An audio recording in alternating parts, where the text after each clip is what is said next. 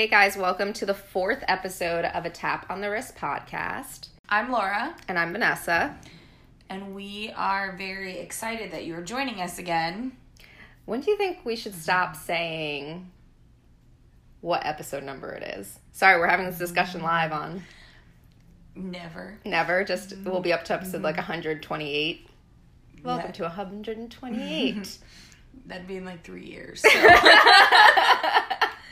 yes. Well, I hope we're still counting at 128. I hope so. So last week we forgot to add our intro music. We realized after it posted. It was a crazy week. It was. But we're going to add it this time. I hope. I, I hope we you've remember already after listened. this. I hope you've already heard the intro music play. And that we and don't not, forget again. you know what? We'll try again next week. There's always next week. we'll get it right by 100, episode 120 something. Mhm. You saying 120 something made me think about Pokemon again. Oh God! How many, how many weeks in a row are we bringing Pokemon up? I think I sent this to you. There are over 800. Yes, you did. You sent me the link. You screenshot it and sent it to me. And I just, who knows all 800 Pokemon? If you know even half of the 800 Pokemon, please send us an email. Yes. I'm so Mm. curious to know. We'll figure something. We'll, we'll congratulate you somehow. Yeah, you'll get a sticker when we make them. yeah, exactly. I just, that's an abnormal amount of Pokemon. Yeah, uh, apparently it's the normal amount. I just don't know how, like, what do they all do? What, what do 800 different animal creature things do? Animal creature things. Isn't that what they are? I Because guess. the humans catch them, so they're all like animal yeah, creatures. you gotta catch them all. How do you catch 800 creatures? You need 800 ball things. we need to stop. We're like making ourselves seem like such idiots. Ah, I think I need a drink. yeah, let's let's drink and talk about drinking. Let's do this. Okay, so our theme for this episode is rum runners. And I did a little bit of Googling and I found a pretty crazy story about a speedboat chase Oh. that also With involves rum? the rum runners. no, no, no. It's like real rum runners prohibition style, but they call it a speedboat chase, which is hilarious because the boat was not moving anywhere near today's speedboats. I know. I was like trying to think that through. It was like, did they have speedboats back then? They d- well, they had the fastest boat would be a speedboat. I guess. But so we're gonna start out with a guy. His name is Charlie Travers. He was born in 1906.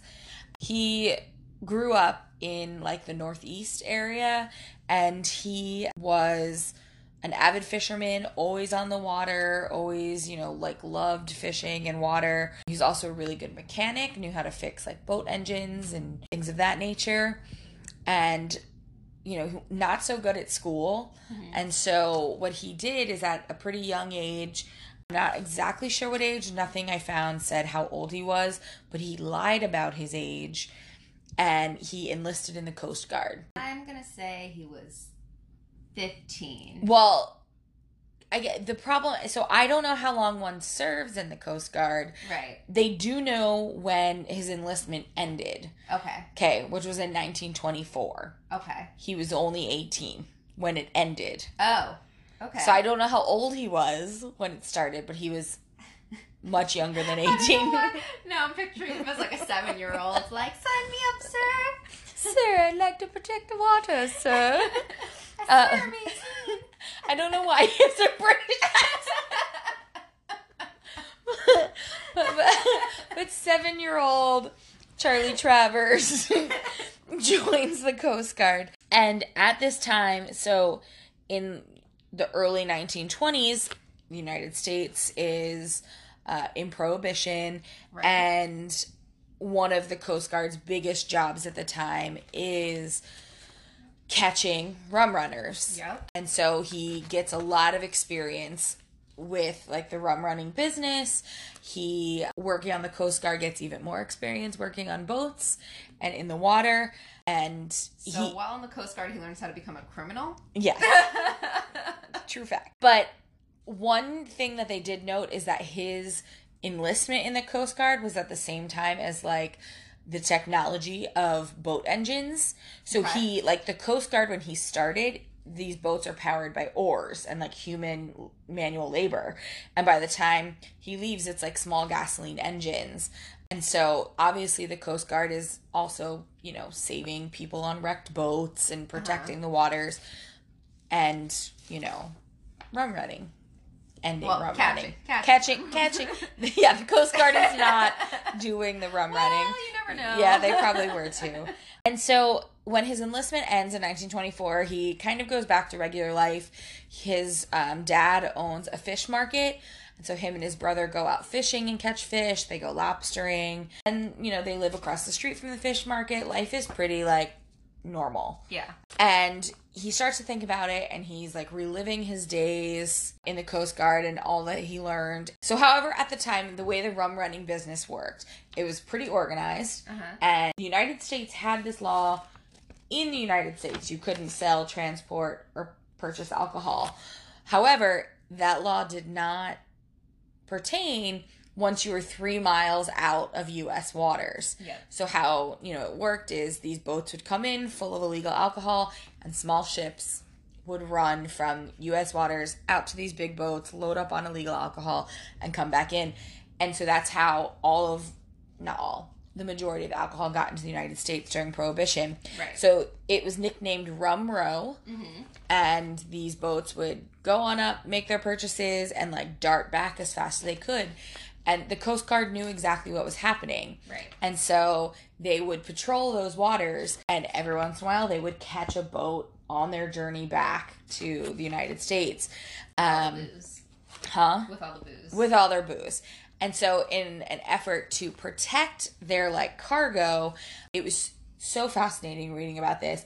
The the rum runners would tie the bottles together on a rope and then like drop it in the water and it would like sink, mm-hmm. but it'd all be attached to a rope so they could easily come back and find it Right. once they outran the Coast Guard like the next day or a couple hours later. And so every once in a while, fishermen like Charlie and his brother who were out doing their lobstering for the day would come across a drop location and like find this illegal alcohol and be like, And be like, it's, win. it's a lucky day. yeah.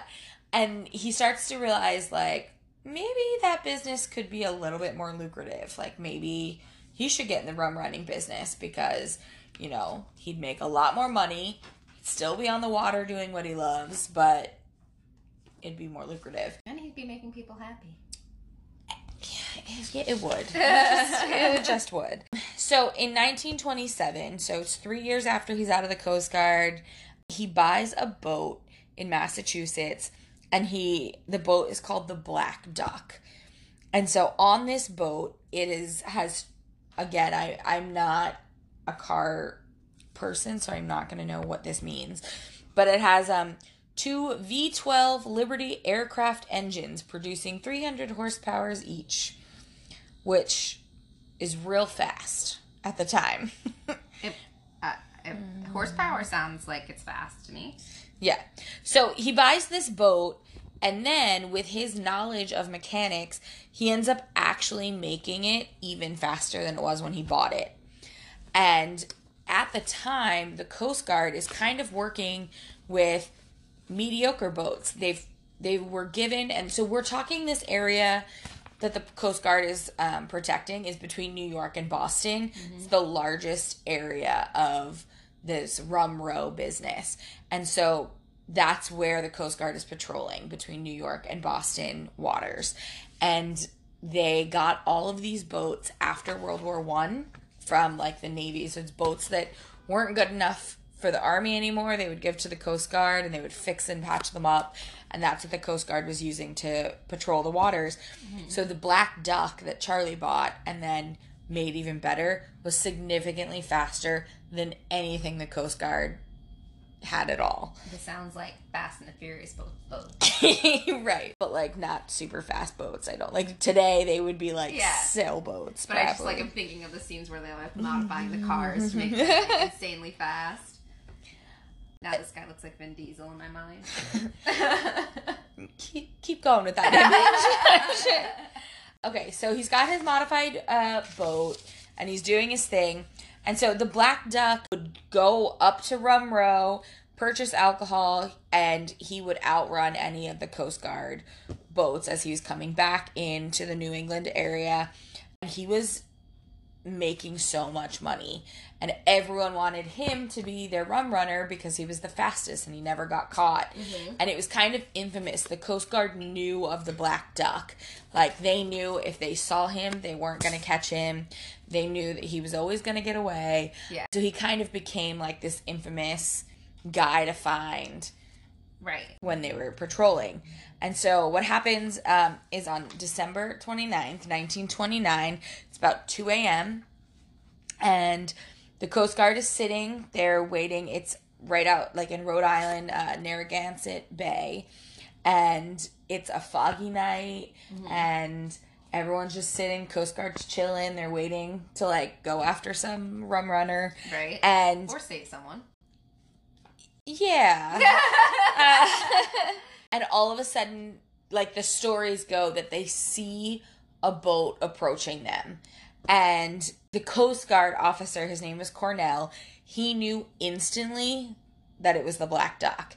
And he was like, we have to get him. Even though they've never caught him before, they were like, we have to do this. Like he had been outwitted so many times. They like he was catching the black duck this night.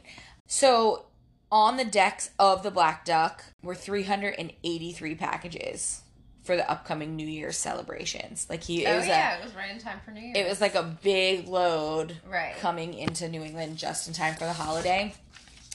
And so, what the Coast Guard does, and there are conflicting stories to this night, the machine gunner on board the Coast Guard boat 290 finds the stern of the Black Duck and just opens fire on this boat. And Charlie, who's driving, tries to like get away as fast as possible, but his boat is hit and he's on the boat with three other men who like instantly are killed. Like oh damn. they're just shot by the Coast Guard and they're killed, and he is also shot but not killed. And then all of a sudden, the Coast Guard boat pulls up, they board his ship, they arrest him, they seize his alcohol, and like Cornell, the Coast Guard officer, is like, victory, like, we got the Black Duck. You Yeah. know, he's living it. And he reports the next day to media, like, we're very sorry that this happened, that these men had to lose their lives. We'd have given anything not to have these deaths occur. Uh-huh. And Charlie Travers' story of that night is very different. Um, so, like, the, like, the Coast Guard says that they announced who they were, told the Black Duck to stop, that they were going to come aboard, and the Black Duck, like Charlie driving, turned around and sped away. Mm-hmm. And that's why they opened fire. But when they did the investigation, that's not the case. Like all the bullet holes were at the front of the boat. Like they weren't speeding Yeah. away from the Coast Guard, they were coming at the Coast Guard. So Charlie Travers, who this isn't funny, but his only injury, he lost a thumb. He was shot in the That's thumb so weird. and lost a thumb. I know. And he said, Them three fellas were damn fine boys. I'm just sorry for them, that's all. They didn't give us a chance, not a chance, and they were right on us. And so it's two very different stories. Right. It reminds me kind of like a lot of the stuff we hear today. Yeah. You know, it's kind of like, did they open fire too soon? Like, Kind of sounds like it. yeah, it does. It does sound like it. And to the public, they take sides with the Black Duck and Charlie Travers. I mean, also he was bringing them their alcohol. Well, and that's what it was. Everyone was just so over prohibition. Right. And they were like, oh my God, this law needs to just end. And so they definitely sided with Charlie and the Black Duck. And it kind of became like a symbol of the failure of prohibition. Right. So they were like, it's not working. Innocent people are losing their lives. And the Coast Guard is like, hey, they're not innocent. They were bringing in alcohol legally. And the citizens are like, but we want the yeah, alcohol. they were like, "Shut the fuck up." We- Yeah. so what happens on January 1st, 1930, so it's like 2 or 3 days later, Cornell, the Coast Guard guy, Uh-huh. gets a letter to his house, and it is addressed to Mr. Cornell the Hun. and it warns him not to come ashore since death is waiting for you and your crew. Oof. And then two days later, on January 3rd, a meeting is held in Boston, and there's a giant protest 1,100 men, uh, or it- it's a meeting where they claim that 1,100 men and women and children have been killed in the rum war. So they're just saying, like, we need to end prohibition. It's not a war on alcohol. Like, let's all, you know, come to an agreement. And after that meeting, part of the mob was so like angry and like pumped up on adrenaline, they attacked the Coast Guard recruiting station and like a bunch of property owned by the Coast Guard was vandalized. And then 4 days later, on January 7th, 20 men attacked Cornell's houseboat while it was docked. So, like, this is again the Coast Guard guy. So now his houseboat has been attacked. Uh, he's been threatened, his life of him and his family. So, it's not really going so well for him. No. He thought he was going to be like a big Like hero, hero. Like but I finally caught you. yeah, it didn't. But, not so much. So his boat was in the Connecticut area. So now, I mean, it's not just people in Rhode Island or people in Boston. Like this is the whole like New England area. They're Right. all rioting against him in this. And so, um, thankfully, no one was hurt. Like Cornell wasn't even home. His wife and his five children were home, but they But they weren't harmed. Yeah. Um, you know, the windows were all shattered with rocks and stuff. I'm sure it was very scary. I mean, but- yeah, I'm sure it was. Okay, so this entire episode of the the Black Duck and Charlie Travers losing his thumb um, becomes one of like the main incidents that really helps to repeal prohibition. And so, four years later, on December fifth, nineteen thirty three, the Twenty First Amendment is signed uh, to the U.S. Const- or the Twenty First Amendment to the Constitution is ratified, which repeals the Eighteenth Amendment and brings an end to the national ban on alcohol. Which we're so thankful for today. Hallelujah. I mean, thank you, Charlie, for your service. Thank you, seven year old Charlie, for joining the Coast Guard and learning this and then becoming Vin Diesel and yeah. I mean, I just think it's funny. All the headlines about this story always call the Black Duck a speedboat, uh-huh. but I think, it was like a speedboat for the twenties. yeah, but I mean, and they always. Like today just be a boat. well, and they always say that it was like a speed chase, like a speedboat chase, but like in everything I read, it really just seems like an altercation that Well, happened. it seems like There had been pre- wanted it to seem like it was a chase. Right, and there I think there had been previous chases with the black duck on Yeah. multiple other occasions. That's why it was so infamous. Yeah. But yeah, so I there- feel like you don't know this, but is this Cornell somehow linked to this school Cornell? I don't know this, I wonder if he but like, comes from the Cornell family or something. the the one and only. The one and only Cornell family. I don't know. I mean, I, I part of me feels bad because he really was just trying to do his job. It But he just sucks. People. I mean, not him, but Right, but like it sucks that his job was to do it. Yeah, it it sucks when people have to like like their job is to do terrible things. Yeah.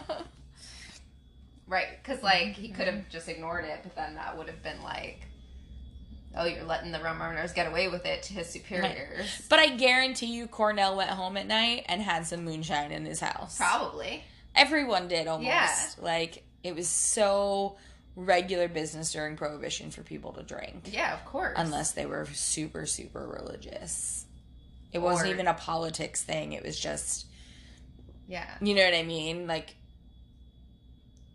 most men during prohibition still drink Right. so but that's the black duck Nice. Okay, so I am going to be talking about William Frederick McCoy, who is better known as Bill McCoy. And I, of course, as always, got information from Wikipedia.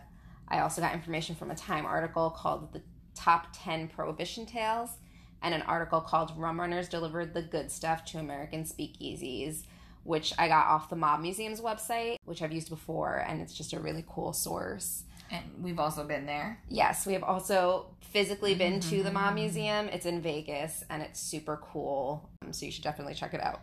Yes, it is a must do in Vegas. It is. So, Bill McCoy was an American sea captain and a rum runner during Prohibition. And one of the reasons I found him interesting was because he considered him, himself to be an honest lawbreaker. Um, he never paid anyone off, and he sold his merchandise unadulterated, uncut, and clean, which wasn't super common back then. You know, a lot of people would water down the alcohol or adulterate it in some way. Right. Trying to make more money. Right, for cheaper. And a random fact from Wikipedia is that John Hancock was his role model. Don't know why. Oh, John Hancock, because, you know, that seems. Beautiful signature. That's a very strange role model. I mean, obviously, he's. I aspire to things. sign things the way John Hancock did. I'm, well, I'm sure John Hancock did great things in his time, and we all only know him for his giant ass signature. right. So, I mean, I guess he could be a great role model. Yeah, yeah. I'm like, uh, I was like, is there somebody else named John Hancock? And I was like, no, there's no way. No, there's, there's only one. There's only one ever in existence. So McCoy was born in Syracuse, New York in 1877. And at some point in his life, he attended the Pennsylvania Nautical School on board the then USS Saratoga in Philadelphia. I don't know why it says then, the then USS. I maybe got renamed. They changed the name. don't know what they changed it to. it is now the John Hancock. named after McCoy's idol. And he graduated first in his class in 1895. He later served as a mate and a quartermaster on various vessels, which obviously gave him a lot of experience at sea, which I'm sure came in handy when he became a rum runner later. I'm sure it did. so around 1900, he and his family moved to Florida. Oh, good date- old Florida. Yeah, yeah, your favorite state. hmm they moved to Daytona, and the Oh. town was called Holly Hill. Holly Hill. Okay. So I grew up in Daytona. Yes, that's that's why why I bought it up for those listeners who don't know that. Yes. And Holly Hill is it is very close to Daytona. yes. It's like it's almost like a neighborhood in Daytona. Yes. You know, it's you know yeah, this says north of Day- Daytona, but but maybe they're just exaggerating.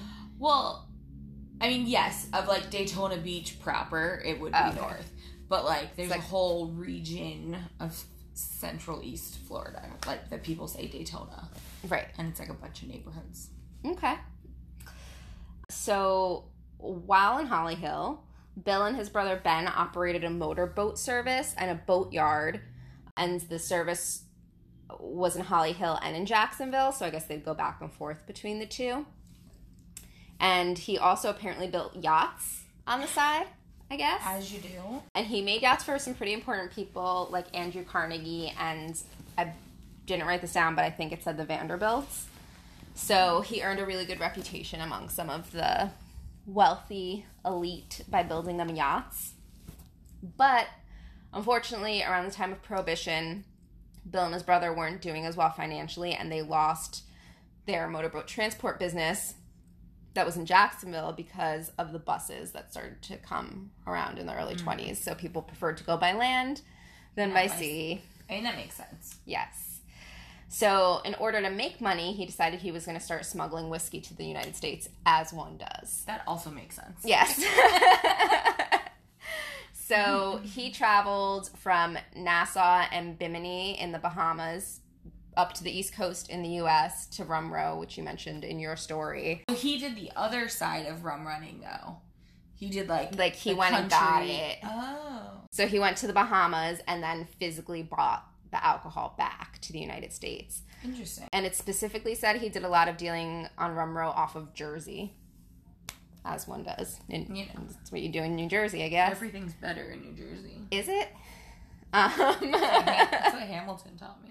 oh, okay. so he provided quality name brand scotch and whiskey. Um, so the bootleggers on Rum Row were really impressed with him, and they started using a term that I had actually heard of and never known what it came from. they would call any like genuinely good liquor that was unadulterated the real McCoy. And I'd heard the term the real McCoy before. Don't know where, don't know why, but I've heard it before. And it is because of his good practices with alcohol. Oh, that's fun. Yeah. So after earning enough money, he bought his own schooner, which he named. Oh man, I just looked this up. Mm-hmm. Arethusa. Arethusa. That's what we decided, right? Yeah. I made Laura try to pronounce it with me without knowing what she was trying to pronounce. I pronounced it incorrectly, but we figured it out. so he placed it under British registry in order to avoid U.S. jurisdiction, Very smart. which was yes a smart move. He This this McCoy guy is very intelligent. He is, and he and he's a, a honest man, an honest law make, lawbreaker, not lawmaker. Yeah. we need some of those. No, that's too, what. Hancock was. so he eventually renamed his boat the Tom- Tomoka, which is apparently a river. It is in Florida. Yep. Yeah. Yeah, he named it for the river in Florida. and he also installed a machine gun on the deck in case he had to deal with quote unquote go through guys. I don't know what that means. I guess like rough, Like the Coast rough Guard. and tough mobsters or the co- or the Coast Guard. I couldn't find any time he used it though, because you know he's an honest lawbreaker. Right, right. He doesn't right. kill people that I know of. So, according to the Time magazine article, by transporting $8 cases of liquor from the Bahamas to, they specifically said Martha's Vineyard, he'd make 300000 in profit each trip. So, a lot, a lot of money. Eight dollars is what he spent in the Bahamas. Is that what you said? Transporting $8 cases of liquor. Okay. So he uh, no, okay, got it. So, I don't know how much, well, it's saying in profit. So, he, whatever he paid, he still made $300,000 in profit. So, pretty, Yeah. pretty good. I mean, yeah. it's more than I make in a year. So during his time smuggling, he mostly hauled rye and then Irish and Canadian whiskey, as well as other fine liquors and wines. And he was in credit. He was credited for inventing the burlock, which the Coast Guard called the very creative sacks, just sacks. That's what they called it, mm-hmm. and it was lighter than transporting wooden crates of alcohol. So what he would do is he would cover six paper bottle, six not paper bottles. He would cover six bottles with paper. Then he would stack them in a pyramid shape, so three, two, and one. He covered them in string and tied them up in a burlap sack, and that made it like more compact and easy to travel with, and easier to hide. That's exactly what I was trying to talk about in my story. Like that's how that's what the drop location. Like if they dropped it, it would Uh-huh. sink. And they described all that. I just didn't tell you about it. Oh, okay. well, he apparently invented that. well, and and he and well i don't know if he called it but other people called it burlock and the coast guard just called it sacks because they were boring yeah. sorry well, coast I mean, guard they literally were just sacks yeah of beer. so oh, sorry. yeah and no no what were you saying Well, no, but like that's what that was the method I That's was what said they was dropped cool, and they into the would drop them if they were chased, uh-huh and it would all be attached on a rope so that they could go back and find it later. right So I'm sure he did that at some point during his. oh yeah i'm sure yeah. so mccoy eventually became an enemy of the us government and of some organized crime peoples and so he established a system uh, which you talked about a little bit of anchoring his ship off coast in international waters and selling the liquor to smaller ships that then transferred it to shore. So he would he and other boats like him would have handwritten signs on the riggings that would show the names of the liquor and the prices. And McCoy was particularly pop- popular because of his fair prices and because he offered free samples and a free case per order to paying customers. So he would like they they'd get a free case of liquor. Right. Um, he was just a, like a trustworthy, nice guy. And according to Prohibition by Edward Behr, he described his ship as a floating liquor store with shelves of samples for visitors. Tasting was encouraged. A swiveling machine, oh, a swiveling machine gun emplacement was proximity in view. Sorry, that last sentence was weird. But basically, he he just had a nice store with like a tasting room. Right. So it's like people were And afraid of him because of the machine gun. Yeah. they didn't fuck with him. But they wanted to do business with him because he seemed like a honest guy. Yeah. Because like it's true. Like if you can sample the product, you're going to be less hesitant that it's watered down or Right. that you know Maybe it's been altered. Yeah. It's a good practice. Yeah. So on November 23rd of 1923, the US mm-hmm. Coast Guard had orders to capture Bill McCoy and his Tomoka even if it was in international waters. So do that? that I don't know, but that was their order apparently. And so they spotted his schooner on Rum- Rumbro. So I guess he happened to be not on international waters when they caught him because he was at Rum Row. And being the good guy that he was, McCoy ordered his crew to sail away, and he surrendered to the Coast Guards to save them. He seems like an upstanding guy, Yeah. in my opinion. But the Coast Guard Coast Guard did mm. fire six pound cannon shell at his vessel. yeah, I'm, I'm rethinking my story now. Like, Coast Guard is not very innocent. yeah, or at least they weren't back then. Who knows right now? Sorry, Yeah, Coast they're Guard. lovely now, I'm sure. So there are actually some quotes from him from some New York Times articles. Wait, I want to take that back. They're probably not lovely because I'm sure they're involved in lots of. Yes, I'm sure some of them are. I'm yes. There's always good ones. yes. I don't want to offend anyone, but I also don't want people to yell at me. So There's some good ones and some bad ones. I'm sure the Coast Guard is guarding the coast. I'm Just leave it at that. neutral expression. yes. In the New York Times article called Sea Rum Runner, held on two liquor charges from November 27th, 1923, Bill McCoy said, I have no tell I have no tale of woe to tell you. I was outside the three mile limit selling whiskey and good whiskey to anyone and everyone who wanted to buy it. Oh, so maybe he was still in international waters when they caught him. Yeah, Rum Row is international waters. Oh, okay. So Bill McCoy pleaded guilty to avoid a lengthy trial, and he spent nine months in a New Jersey jail. After that, he returned to Florida, invested all the money he made in real estate, and he and his brother continued to build boats and travel up and down the co- the coast. And that is the story of Bill McCoy, the honest lawmaker. Lawbreaker. Why do I keep saying lawmaker? it's because I know we need honest lawmakers. Yeah. That's really interesting. I wonder, and like now I want to Google and find out if there are like places in my hometown named after him. Like, was he, you know what I mean, like well regarded in Right. that area? Because, I mean, Holly Hill, Tomoka, like those are all very, very common to my hometown. Yeah. Yeah, he seemed like kind of a stand up guy. And uh, he just wanted to get people alcohol and, you know, make money because his business shut down because of those damn buses. Man, damn buses, Right? damn technology. I'm sure a lot of people say that about, like, podcast, like radio. Yeah. I'm sure. All right, guys, it's time to talk about our cocktail or our bar of the week. This week we are talking about a bar that we really like called Dutch Fred's. and it's located in Hell's Kitchen in New York. And we were actually just reading a little bit about why the bar has its name. And it's apparently named after a policeman who I guess was nicknamed Dutch Fred or named Dutch Fred. Seems like a nickname. Seems like a nickname. And a rookie said to him while they were in the Hell's Kitchen area, This place is hell itself. And Dutch Fred replied, Hell's a mild climate. This is Hell's Kitchen. And the name stuck. So apparently, the person they named the bar after named the location where the bar is, which is kind of a cool, cool fact. It, I've always kind of wondered why Hell's Kitchen had that name. It's a really weird neighborhood name. Yeah. I mean, I always assumed it had something to do with it being so close to Times Square, and I consider that hell. Don't we all, as New Yorkers? so I thought it was like, oh, this is, you know, the kitchen to hell. Yeah. Because it's where all the food places and bars are. So I thought that's why it was nicknamed that. But I wonder if the food places and bars came after the name or before. I don't know.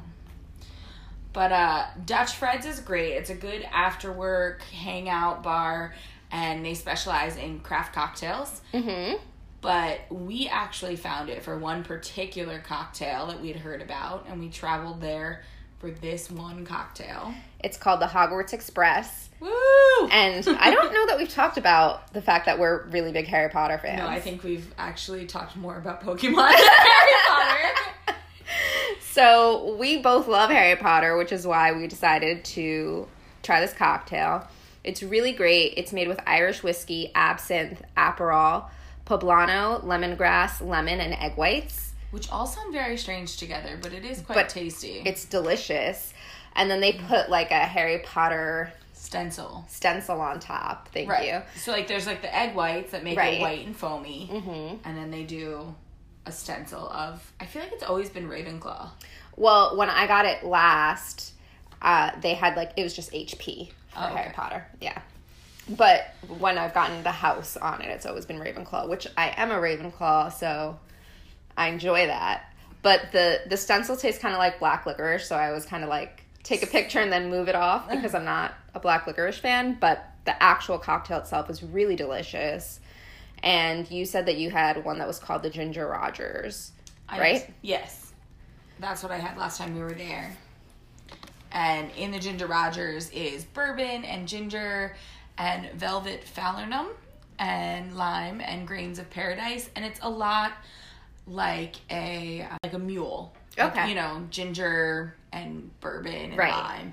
Um, but it's delicious, it's classy, served in a, a metal glass, copper glass.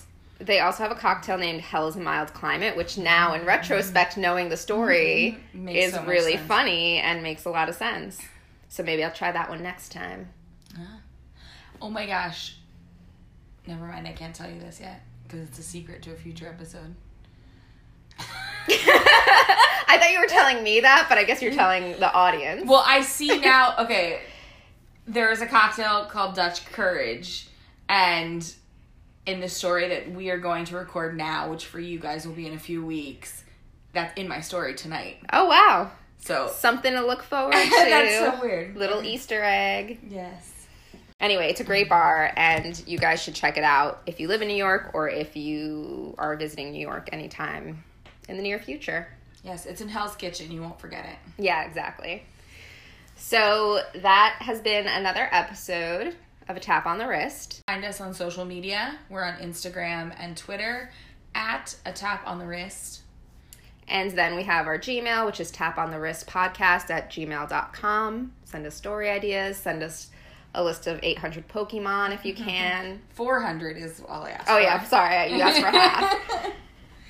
Or send us What recipe hou- ideas. Send us for what house you're in. Yeah, tell us what Harry Potter house We need to in. start talking about Harry Potter, not Pokemon. We do. We're going to switch it up next, starting next week. Mm, okay. All right. Have and a good week. Please Oh, rate, review, and subscribe. absolutely. Cheers. Cheers.